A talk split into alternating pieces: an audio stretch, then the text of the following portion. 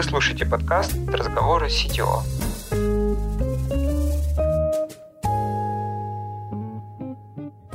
В этом сезоне вместе с коллегами из других компаний продолжаем разбираться в деталях работы CTO. Каждый выпуск будет раскрывать одну тему. Мы с гостем обсудим ее с разных сторон – Глубже погрузимся в задачи, поговорим о найме и развитии этих лидов, open-source, подходов и процессах разработки. И, конечно, поделимся лайфхаками и опытом, который пригодится всем, кто растет в сторону CTO или недавно им стал. Все как у взрослых. Погнали!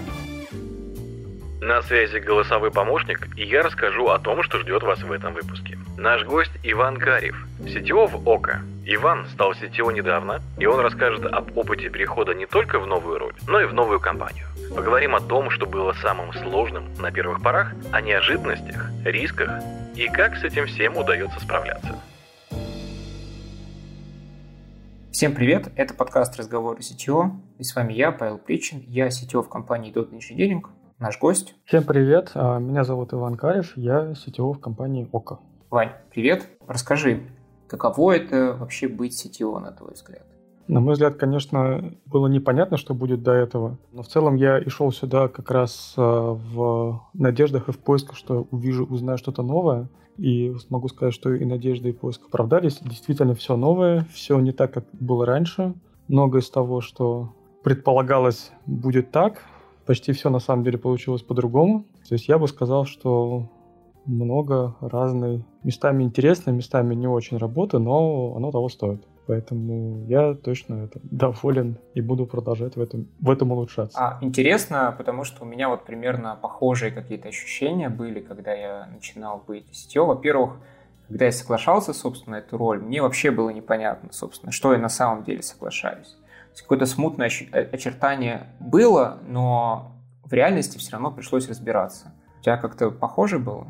Мне кажется, да, в целом, в целом так и получилось. Было на самом деле с моей стороны что просто. То, что я приходил в компанию во многом, которая ну, ОКО, это видеосервис, э, все, что касается стриминга. я ровно этим же и занимался до этого в Яндексе, и в том числе там много лет потратил и на, собственно, и запуск видеосервисов, и на какие-то технические аспекты. То есть с точки зрения предметной области все было очень похоже. И даже мне повезло с тем, что на тот момент там было мало людей, из тех, кто, с кем я раньше работал, но потом мы этот процент сильно увеличили, то есть еще и часть команды тоже получилось а, к себе привести. То есть это на самом деле вещь, которая на самом деле сильно помогает. То есть если ты уходишь во что-то новое, надо, чтобы хоть за что-то было зацепиться. Mm, то есть какая-то нужна все равно привязка к чему-то знакомому, понятному. Я бы не сказал, что нужна, но это прям сильно поможет.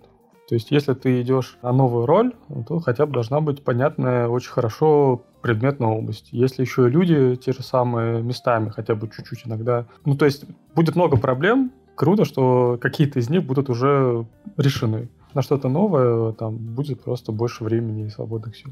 Я вот тоже для себя так вот э, идентифицирую роль, что, ну, если какая-то есть проблема, и люди не знают, куда с ней идти, то это типа ко мне. И как раз все непонятное, все сложное, все неочевидное, все, где нет явной зоны ответственности, в моей картине мира нормально, что оно упирается в сетево, ну хотя бы если это первый раз ты это делаешь. А ты как, согласен вот с этим вот тезисом? А, да во многом да, потому что действительно вот всякие вещи, которые приносят, и если нет вдруг ответственного, условно, кто-то делал это раньше. Если вдруг там какие-то новые люди, у нас так получилось, что в целом, когда я приходил, много людей новых приходило, ну, компания просто расширялась. И понятно, что если ты чего-то не понимаешь, надо к кому-нибудь прийти. А оно обычно там идет по цепочке, вот. И ты должен просто как можно скорее во все это повникать и все это раздать. Потому что, ну, количество времени, которое можно тратить на ответ на вопросы, тоже не бесконечно. И чем быстрее это все... Ну, прям раздать, то есть ну, прям делегировать?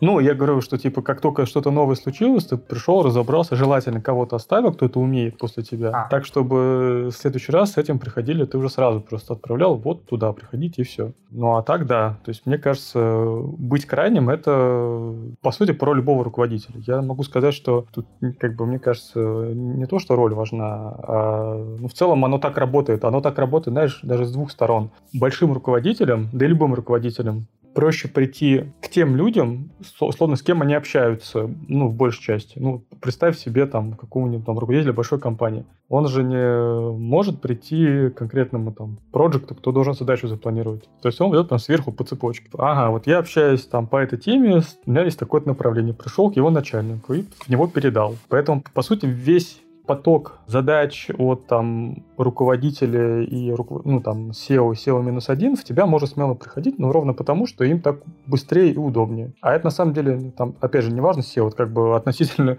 любой отметки в, в, в любой компании, ты как бы про кого знаешь, к тому и приходишь. Уже дальше в, в внутри себя разбираешься. Угу. То есть ты еще как бы такой, получается, point of contact, да, для каких-то SEO и других людей по какой-то IT-части, Так, конечно, но в этом же смысл, что всегда на каком-то уровне там, у любого человека заканчивается очень хорошее понимание, что как работает, и есть люди, которые понимают лучше него. Ты про себя знаешь, что типа, ага, я не знаю, как с, с этим бороться, приходишь к человеку, про которого ты знаешь, что он это знает лучше, чем ты. Дальше как бы он с этим разберется. Ну так как бы и, и ко мне при, приходит с таким потоком вопросов, и я в то, точно так же у себя внутри распределяю. Ага, я знаю, что вот про этот вопрос лучше отправить туда-то. А дальше он идет дальше куда-то. Ну, это, конечно, получается цепочка этого делегирования.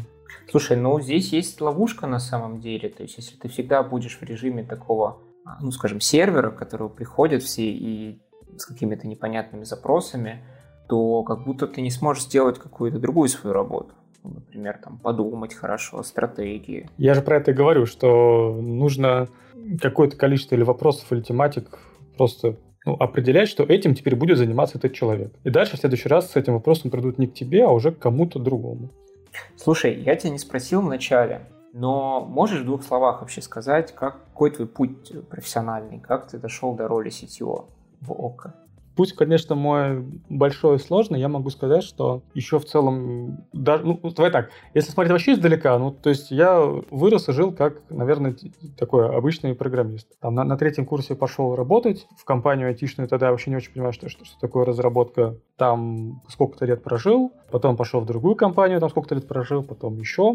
Круто вырос я в Яндексе, потому что, ну, и время там много провел, ну и как бы Яндекс действительно сильно отличался от тех мест, где, где я был до этого. И, собственно, туда я пришел на должность фронтенда разработчика мы тогда делали со своей небольшой командой проекты, были такие, помнишь, может, Народ.ру и Еру. Это такая, знаешь, была ну, такой кусочек социальный еще остатков в сети Яндекса. И вот. Ну, в общем, я был разработчиком там, ну, мы запустили, потом закопали, закрыли, в общем, там было сколько-то драмы. Но, собственно, там я-то пришел в 10 а в 11 году мы с, вот с этой же командой э, фронтендеров ушли делать главную страницу. И, собственно, вот там начался такой уже путь промышленного эксплуатации, хайлоуда и общения со всем, чем только можно. И там, условно, подстели соломку где только можно. Ну, то есть, по сути, знаешь, как получается такое, что вот в Яндексе э, главная страница и поиск разделены, это вообще как бы две разные там, команды, части.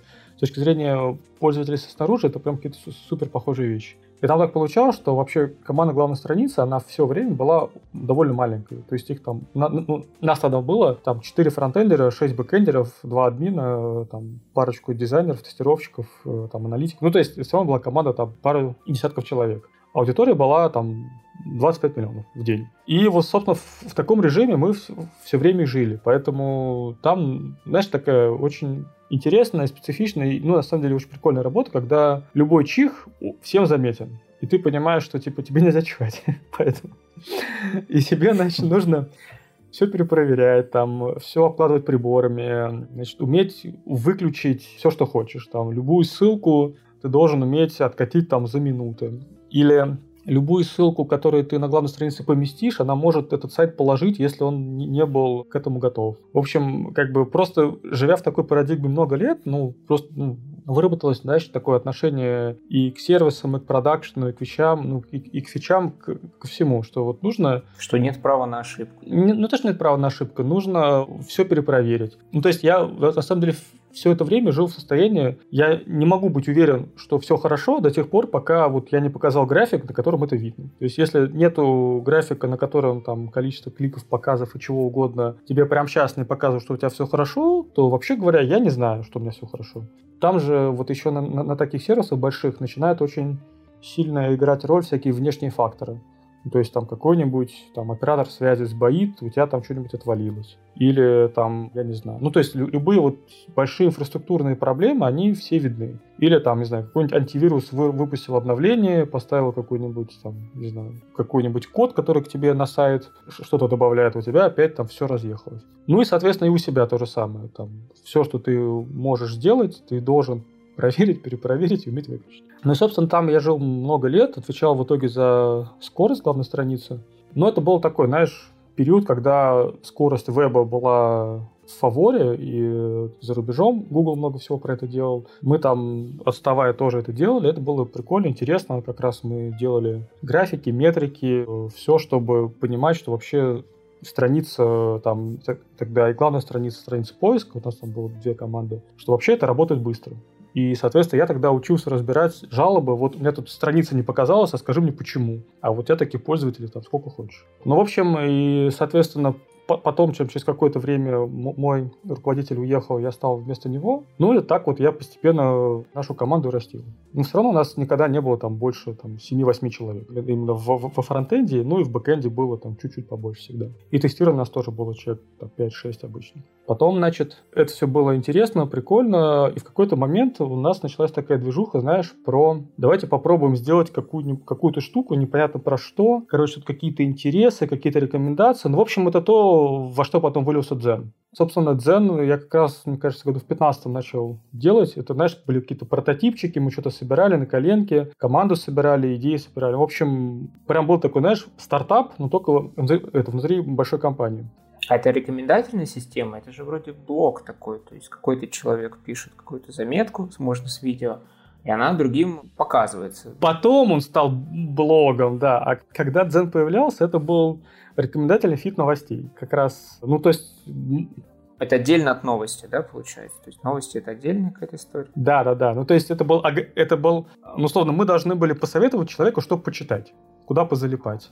А, агрегатор, агрегатор, агрегатор соцсетей, я помню, такая какая-то штука была. Ну, вот даже, даже был агрегатор соцсетей, да. То есть мы... Типа Live Journal, там, выгруз каких-то топ. Ну, то есть мы хотели понять, что человеку интересно, и потом ему подсунуть что-нибудь почитать. И контент, соответственно, раньше был не наш, то есть нет Дзена. И только через пару лет поняли, что типа, ага, нам нужно делать свою блог-платформу, поэтому контент нужно делать у нас. То есть после этого только появился... А почему поняли? Ведь в интернете, наверное, уже все написано. Ну, мы поняли, когда... Ну, мы, мы же тоже не сразу поняли. Ну, то есть у нас были там разные гипотезы и вообще идеи. Ну, короче, это была долгая история Дзена. Я вот запускал его в нем год пожил уже после запуска и потом вернулся обратно на, делать главную страницу, но Дзен, ну как бы мы с ним с ними много общались, потом потому что Дзен в конечном итоге потом на главную страницу встроился. У нас там был такой треугольник. Сначала Дзен мы встроили в браузер, потом на главную страницу, потом еще много везде. В общем, это такая, знаешь, прям вот проект, с которым я тоже начинал, и очень много там с, с ним было связано.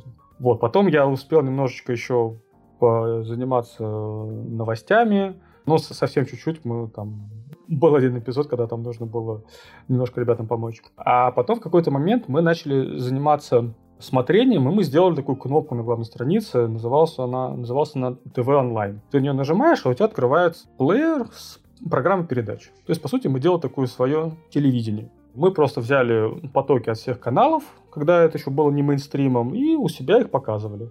На самом деле... В смысле, просто какой-то ТВ-сигнал? Ну, да, да. Оцифровываешь, ну, там какие-то ТВ-тюнеры были в свое время, что-то такое. И прям, ну, не, нет, ну, в смысле, мы, да, мы умели понимать. То есть у нас там был первый канал, который нам сигнал не отдавал, а все остальные каналы нам сигнал отдавали. Потому что, ну, для них это аудитория, там какая-то реклама можно показывать. Ну, и для себя тоже мы видели, что людям это интересно. В какой-то момент мы думали, что же с этим делать, и поняли, что, ну, тоже, это, знаешь, это был такой маленький проект, мы его там с телепрограммы как-то мы забирали от, от них всю сетку вещания. Сам плеер мы тоже встраивали тот, который был в Яндексе, и как бы с ним тоже ничего особо не делали. В общем, поняли, что типа, ну, вроде это похоже на какой-то сервис. И там через некоторое время это все выросло в сервис э, эфир, который мы, значит, сначала сделали вот с точки зрения каналов мы его запустили. В какой-то момент те ребята, которые, собственно, телеканалы поняли, что ну, мы у них какую-то аудиторию можем вообще-то отъесть, и убрали это все от нас, от нас сигналы. И тогда мы опять решили сделать,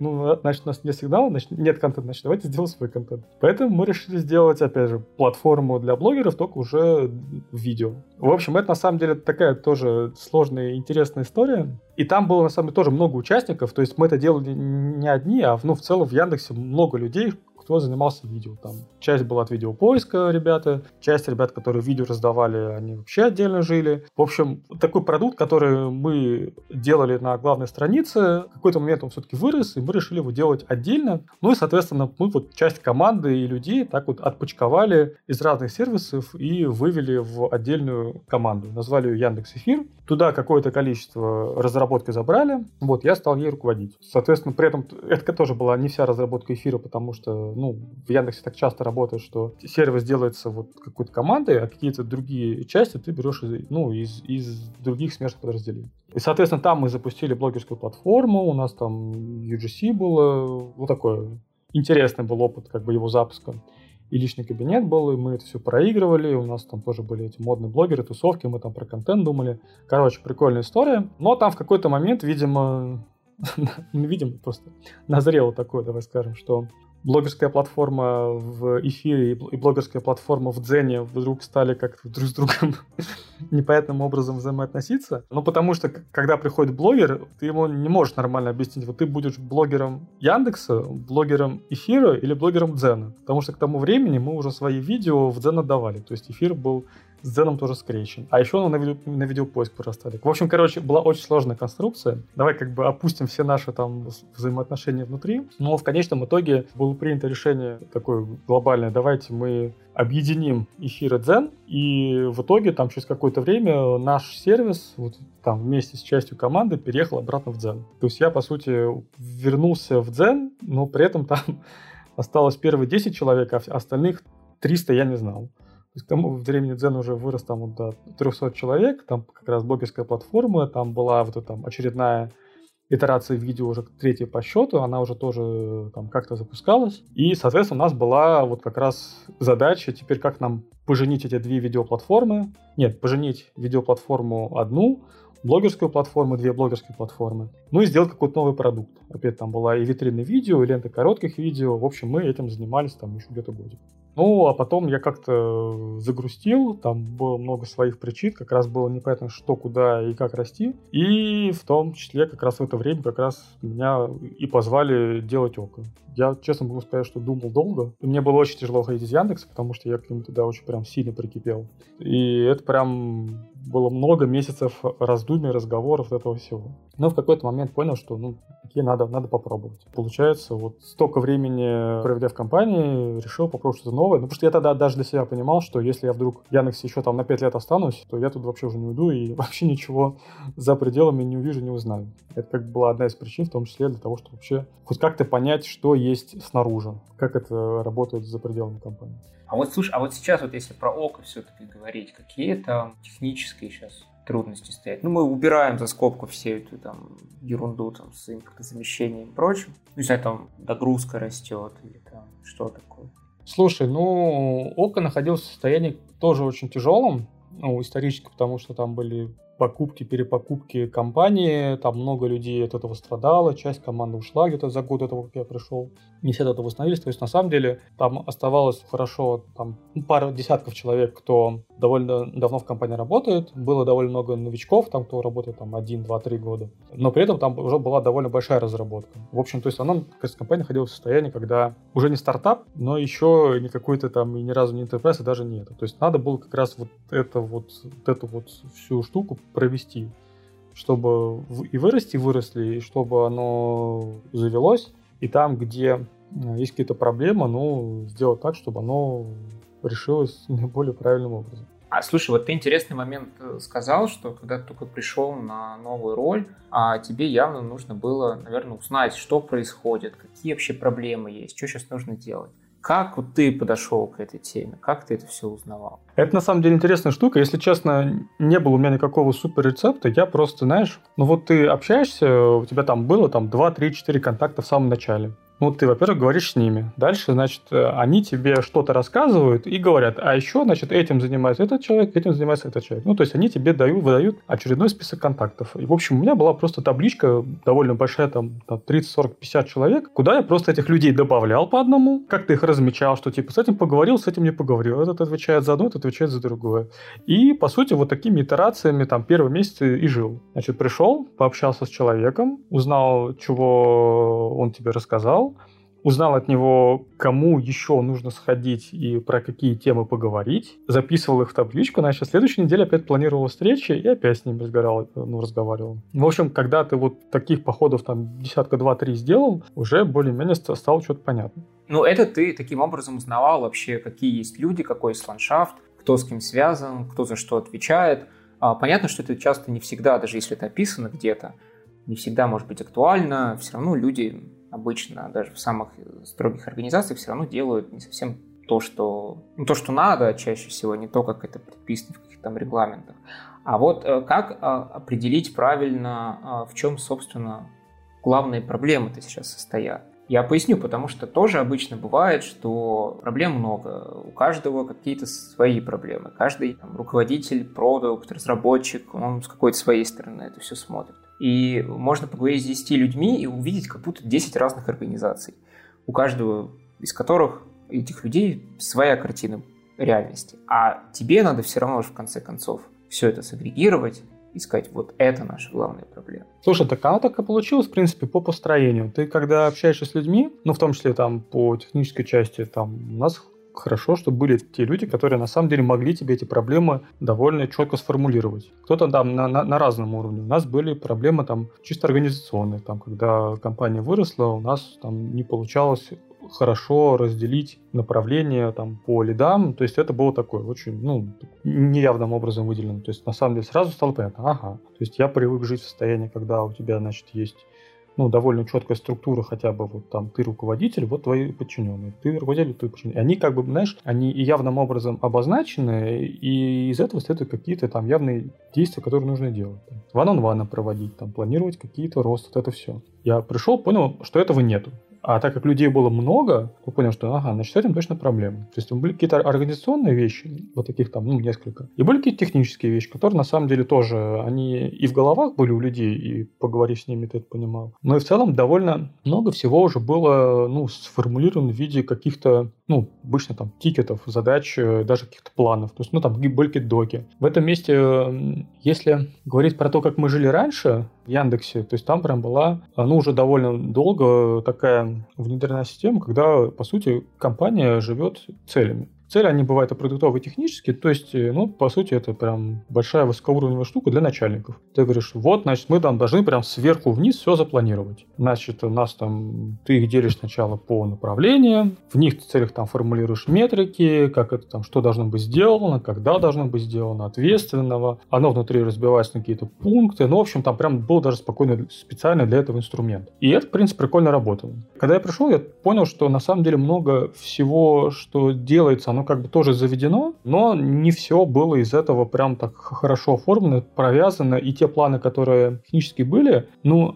они, с одной стороны, были, с другой стороны, местами это было все не актуально. Ну, то есть вторая задача тоже была вполне себе очевидна. Разобраться вообще, что делается прямо сейчас, что из этого действительно нужно, что можно отложить, а что из того, что делается, просто в этих тикетах не отражено. И это как бы была там задача, наверное, следующих там пару месяцев. В общем, собрать всю эту картинку, актуализировать, понять, опять же, где людей хватает, где не хватает. И, собственно, после этого как раз у нас там появилось тоже более простое подобие этих целей, когда мы все технические задачи ведем, отслеживаемся, там сейчас раз в месяц синкаемся, там везде ответственные есть, ровно для того, чтобы и контролировать, что оно, во-первых, случается, а во-вторых, ну, тогда что-то новое появляется, и особенно, если что-то появляется такой, знаешь, вот зависимостью между двумя разными командами. Мы сделаем это, но мы от того зависим. Вот такие вещи, они раньше, ну и раньше, типа, ну вообще в целом, если они именно в головах на договоренностях и отслеживаются плохо, то, конечно, может что-нибудь просыпаться. Вот для того, чтобы оно меньше просыпалось, ну, договорились просто, что мы это будем явным образом вести в виде там вот, вот задача, вот одна команда, вот задача, вот другая команда.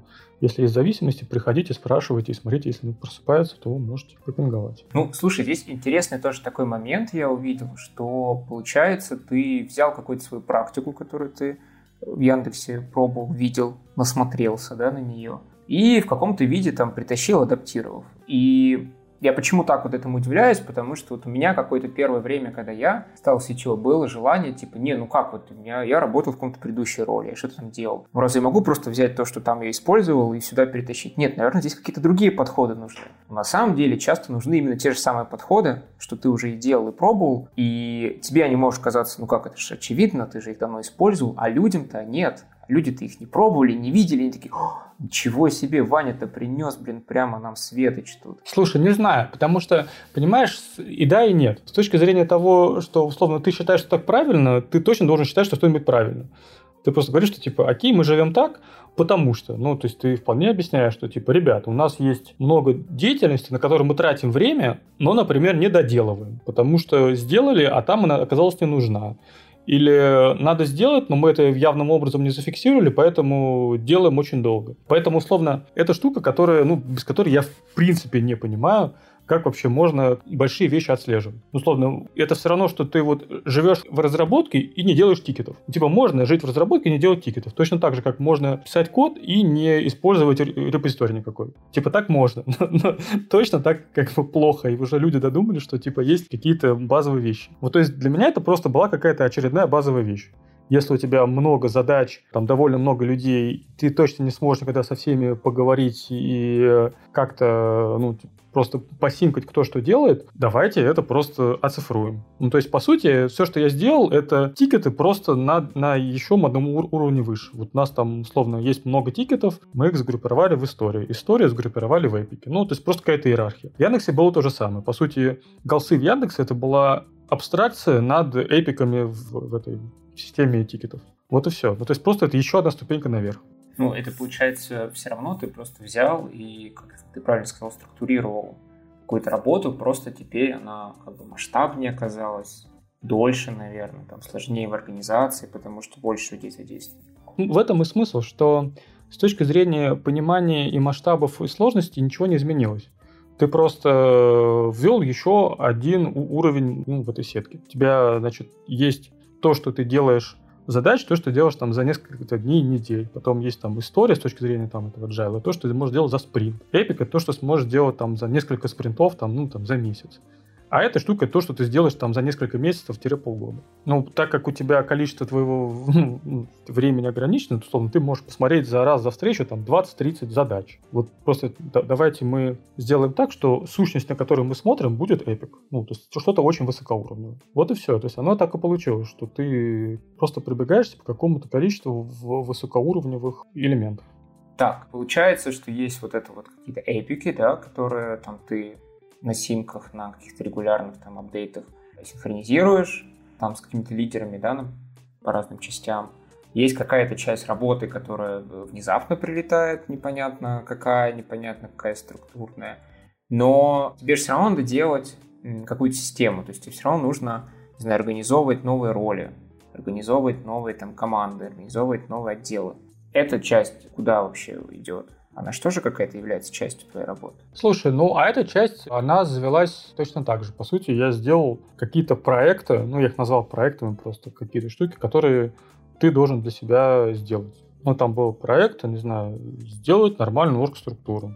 Потом был проект, там, дозапустить какие-то проекты. Вот, ну просто, ну, условно, как бы ты просто свою работу организовываешь тоже в виде вещей, которые должны быть сделаны был проектом запустить какую-нибудь систему ревью. Ну, потому что когда у людей, ну, вообще у людей, у компании не было никакого понимания, там, что бывают какие-то грейды, что там нужно нанимать на какие-то грейды опять. И как вообще в компании расти, понятно, что без системы хоть какой-нибудь оно не заведется. Опять же, делать что-то большое, то, что было в Яндексе, ну, ни сил, ни времени не было, да и, и не надо, но какую-то простую штуку хотелось завести. Ну, то есть, по сути, я для себя, опять же, вот сделал какое-то количество таких вот проектов, их там пару десятков. У нас там был какой-то проект был там разобраться с тем, как работают данные и придумать какую-нибудь целевую схему, как мы вообще мы хотим с данными жить. Это то, что мы с аналитиками делаем. Вот, и таких, говорю, проектов было, ну, может, там 2-3 десятка. Может быть, из них я штук 5 сделал, остальные все в процессе. Ну, как обычно, да, то есть ты на себя кучу задач накидываешь,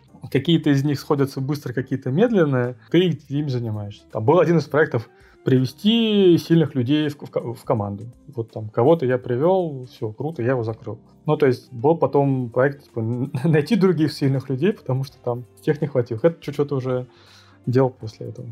Это уже получается не проект, а какая-то регулярная работа по постоянному поиску. Ну, это не регулярно, это, знаешь, это какая-то вот, типа, задача. Вот ты как, когда, как разработчик в себе формируешь задачи и делаешь их за спринт. А ты здесь точно так же формулируешь себе там тоже какую-то задачу и пытаешься ее сделать там ну, хотя бы за пару месяцев. Кстати, вот тут тоже интересное вот у меня личное такое наблюдение, что в отли- отличие э, работы там, CTO от а, работы разработчика в том, что я, когда сам себе ставлю задачи, я на самом деле могу сам же их и не делать. То есть не все задачи, которые я себе ставлю, я обязан сделать на 100%. И даже скажу больше, прям сильнее. Если я буду делать именно все, все хотелки, все задачи, которые сам себе ставлю, то это будет плохо. Какая-то часть из них должна остаться в виде идей. Ну, потому что время ограничено, и все равно что-то важное делать, и нормально, что все сделано не будет. Это, мне кажется, вот это самое сложное. Это вот, когда растет любой руководитель, чем выше ты забираешься, тем меньше тебе ставят задач, и тем меньше тебя контролируют. И тут вот это вот умение, видимо, всегда находить и придумывать себе задачи и всегда уметь доводить это до конца, оно становится просто жизненно важным. Не, не должно быть так, что у тебя не генерятся новые идеи, новые задачи. То есть круто, что они появляются, они должны, значит, какие-то там прийти, отлежаться, они какие-то должны там прямо сейчас быть сделаны, но ты должен уметь генерить для себя задачу. И для себя так, чтобы еще и другие, как бы в том числе, тоже понимали, ну то есть и, и генерить, и объяснять их всем, и доносить, и, то есть и ты сам их должен сделать, и чтобы другие люди их делали. И та другая вещь очень важная. Да, если ты их не сделаешь, на самом деле с тебя никто не спросит. Ну, условно, могут спросить, но, скорее всего, за какие-нибудь э, там провалы, которые ты где-то что-то кому-нибудь обещал, но вдруг не успел. Но то, что ты сам себе придумал, с тебя этого точно никто не спросит. Это, на самом деле, ну, мне кажется, такая э, сложная штука, потому что контролировать там много разных вещей, а потом объяснять самому себе, ну ладно, это я сдвинул, это типа я не успел сделать. Это же не сильно страшно, наверное, а может быть сильно страшно, да фиг знает. Но ну, как вот, вот это, мне кажется, такая уже сложная история. Давай немножко вернемся к теме изучения а, каких-то новых областей, вот, которые ты рассказывал. То есть понятно, что можно поговорить с людьми, но наверняка есть совсем какие-то специализированные вещи, например, там финансовое какое-то планирование, законы, в этом тоже приходится разбираться.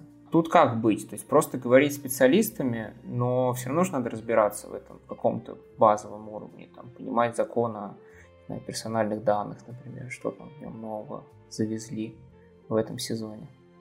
Ну, смотри, я честно скажу, конечно, есть куча вещей, про которые я знаю, что я не успел, не доделал, ну просто потому что не смог в себя впихнуть. Но да, то есть, когда такие штуки возникают, конечно, всегда должен быть человек, кто это знает лучше тебя, а во-вторых, он еще тебе сможет это объяснить и рассказать. Что, по крайней мере, я вижу здесь, то мне кажется, так везде. Ну, то есть, никогда не бывает такого, что тебя тут кинут на произвол судьбы, а ты тут даже не знаешь, кому сходить. Наверное, такое случается, но, но это неправильно совсем. Поэтому, да, есть там какое-то количество тредов юридических, и если что-то вдруг непонятно, ну, окей, идешь к юристам, и вместе с ними там синкаешься, и хоть там до какого-то уровня погружаешься. То же самое с финансистами. Там не все понятно, что знаешь, но всегда можно прийти, спросить, и тебе чего-то объяснят. Это все ну, работает, мне кажется, как и везде.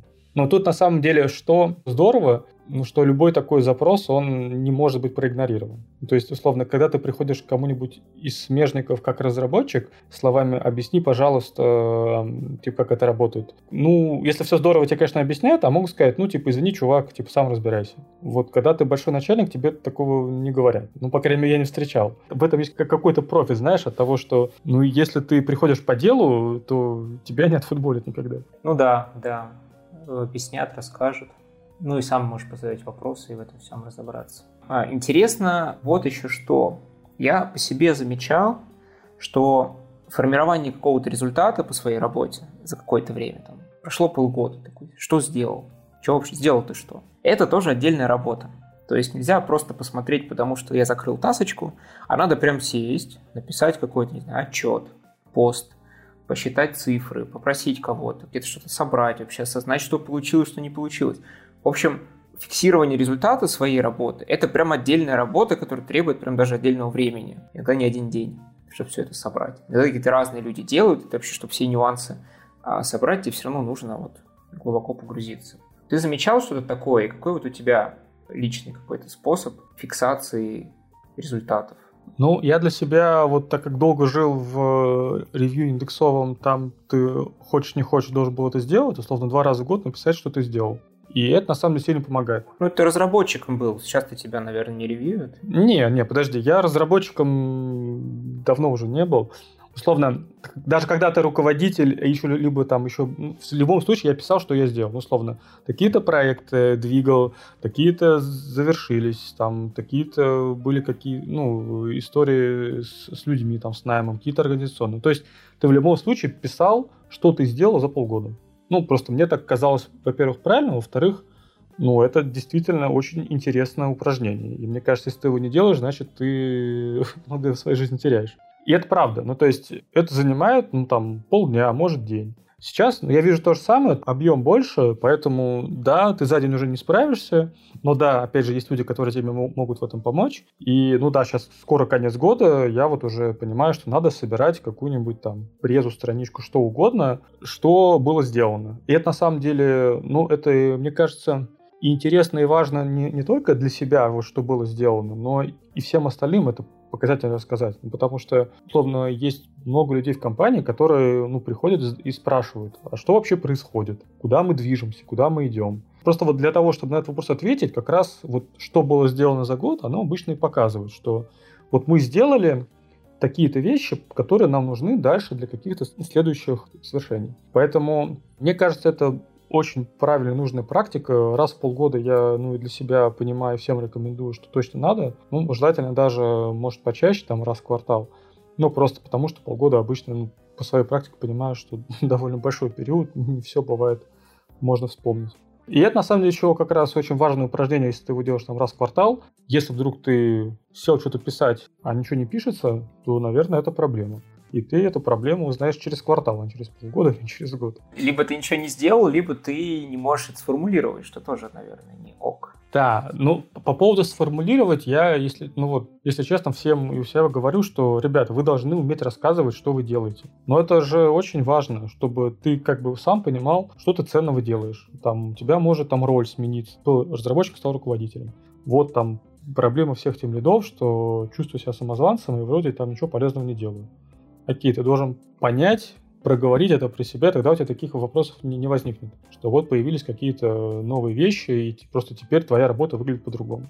Но важно именно писать именно те вещи, которые вот там свершились, и ты их можешь к себе атрибуцировать. Просто у всех это разное, там, у менеджеров запуски проектов, там, у, у дизайнеров какие-то вещи, которые в прод пошли. У тестирования то же самое, там, куча задач протестировали и при этом там мало всего пропустили. Ну, то есть у, у каждой роли как бы свои э, будут достижения. Но не, не должно быть такого, что я делал полгода чего-то, а на самом деле не понимаю, там, зачем, например. Или ты чего-то делал, а оно, как оказалось, в стол, ну потому что вы как-нибудь плохо договорились, и в итоге это никому не надо, это просто в не поехало. То есть в этом месте оно именно для этого важно, чтобы ты и сам чувствовал, что ты какую-то ценность представляешь, и чтобы все остальные понимали, что ну да, что-то происходит.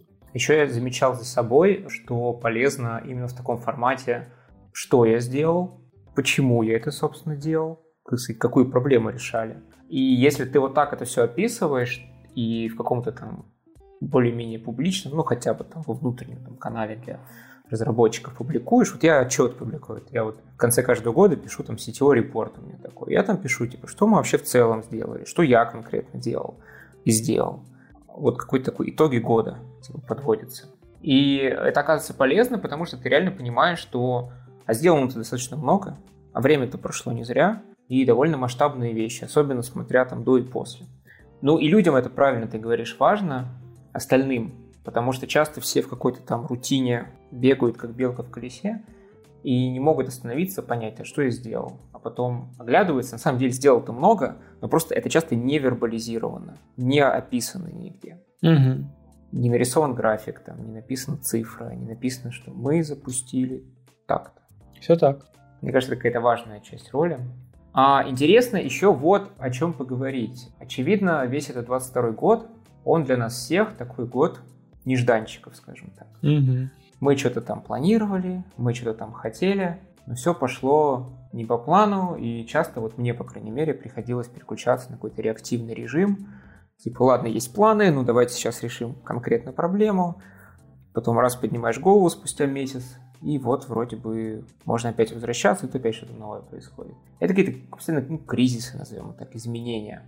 Как ты с этим всем работаешь? Вот представь, происходит какое-то событие плохое, вот что дальше делать тебе? Слушай, ну да, год, конечно, был сложный. Я вот могу сказать, что я пришел в самом начале февраля, только начал с кем-то общаться, потом, значит, все э, внезапно поменялось, и я, понятно, что там все, что я мог до этого и вначале при придумать, отложилось на полочку, и пошли какие-то вообще другие разговоры. Условно там планы по аварийному восстановлению, куда бежать, если вдруг что-то нас отключат, а если отключат еще и это, и это. И, в общем, ну, действительно было сложно, потому что ты занимался не построением каких-то вещей, ну, там, где-то просто анализами рисков, где-то ты, не понимая, как система работает, уже пытался из людей вытащить, а что будет, если это уже сломается. Да. Вот мне, знаешь, мне больше всего обидно, это то, что часто приходилось заниматься не созданием чего-то нового, а спасением того, что есть. Да, да, да. И так уже вроде работает. Да, потом все-таки выяснилось, да, что все равно что-то у тебя отвалится. Ну да, от этого не деться. То есть, типа, думать, что ничего не случится. Ну, то есть, вот как раз вот работа про риски, которые вот до этого было мало, здесь просто стало в полный рост. Угу. Это там разговоры со всеми разными людьми, там с юристами, с финансистами или там со специалистами по, по рискам. Тоже, оказывается, есть такие люди, которые прямо этим занимаются очень много. И правда, да. То есть, а потом вдруг выясняется, что типа тот Excel, который ты заполнил и думал, что тебе никогда в жизни не пригодится, ты, значит, его с полочки достаешь и читаешь, ага, а что же мы там написали, если вдруг это случится? Потому что действительно какие-то вещи могут случиться. Ну, не знаю, мне кажется, тут ничего не сделаешь с этим. Надо стойко переносить, структурировать, разбираться и, ну, там, действовать по плану. То есть, как бы, круто, когда все-таки ты к этому готов. Хоть как-то. Ну, то есть, какие-то вещи можно и нужно заранее проговаривать и продумывать. Конечно, если ты ну, там, вообще не подготовился, мне кажется, было бы совсем тяжело. Я могу сказать, что мы про какие-то вещи, по крайней мере, проговаривали. Они казались все безумными, но потом вдруг оказалось, что нет, оказывается, не безумными. А потом, соответственно, там вот еще через полгода, когда опять все стало в супер подвешенном состоянии, ну да, тут, мне кажется, вот февраль был больше технологический, местами человеческий, а вот условно сентябрь был больше, больше человеческий, потому что там уже как бы у людей прям все сломалось. То есть было много решений, уеду сейчас или прям или прямо сейчас, или через два часа, вот такие были. Как им жить, как им потом собираться, как организовывать, как новых людей там нанимать, как сделать так, чтобы работа не остановилась, как сделать так, чтобы там, ну, в целом команда как, ну, да, там, сохранилась и ну, было вообще ничего не понятно, но хорошо, что все-таки ребята через какое-то время в себя пришли там и стали возвращаться к какому-то рабочему руслу. И там было прям много проблем бытовых, там, конечно, далеко не все это можно было решать. Тут, мне кажется, в разных компаниях уже много решали как раз подразделения, которые связаны, вот, ну, там, HR, все, которые,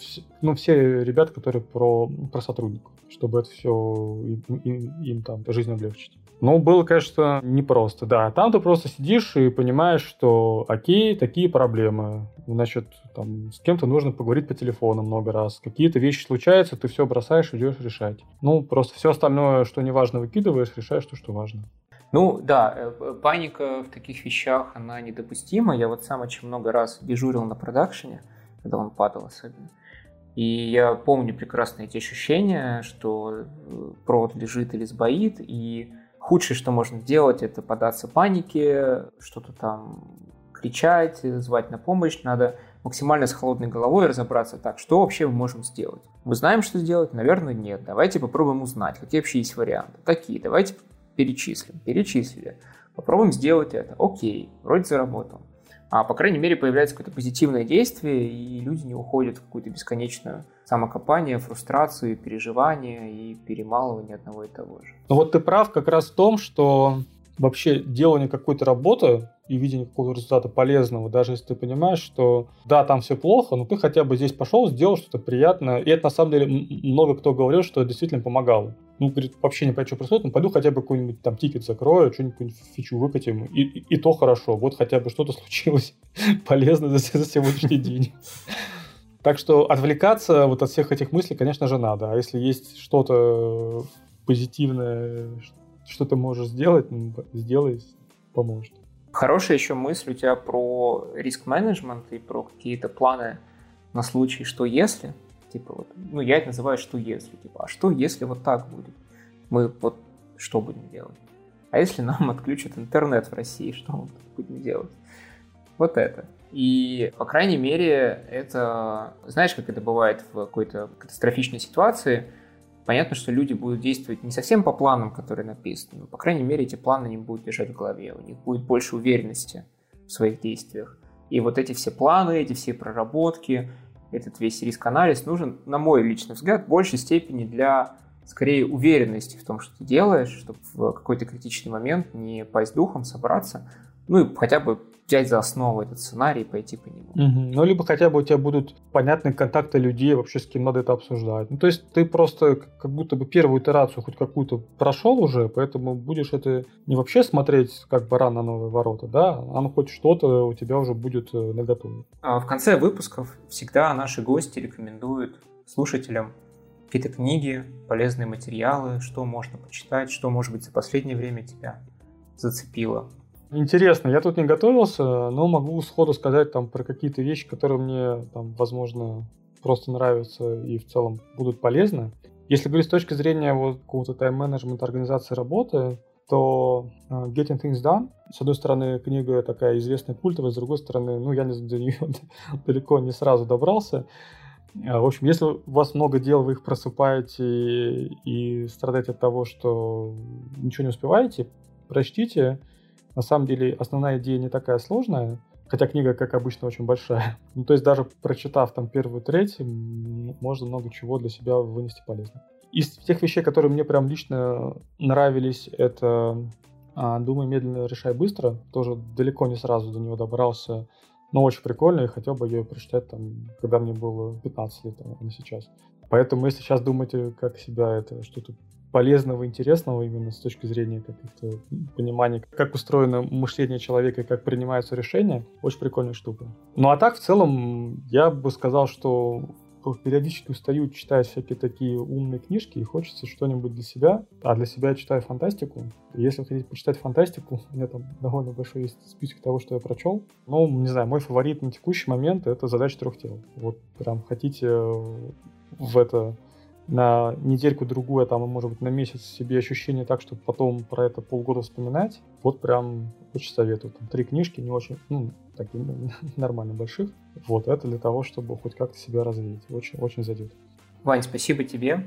Спасибо за уделенное время. Еще да, увидимся. спасибо. Пока-пока.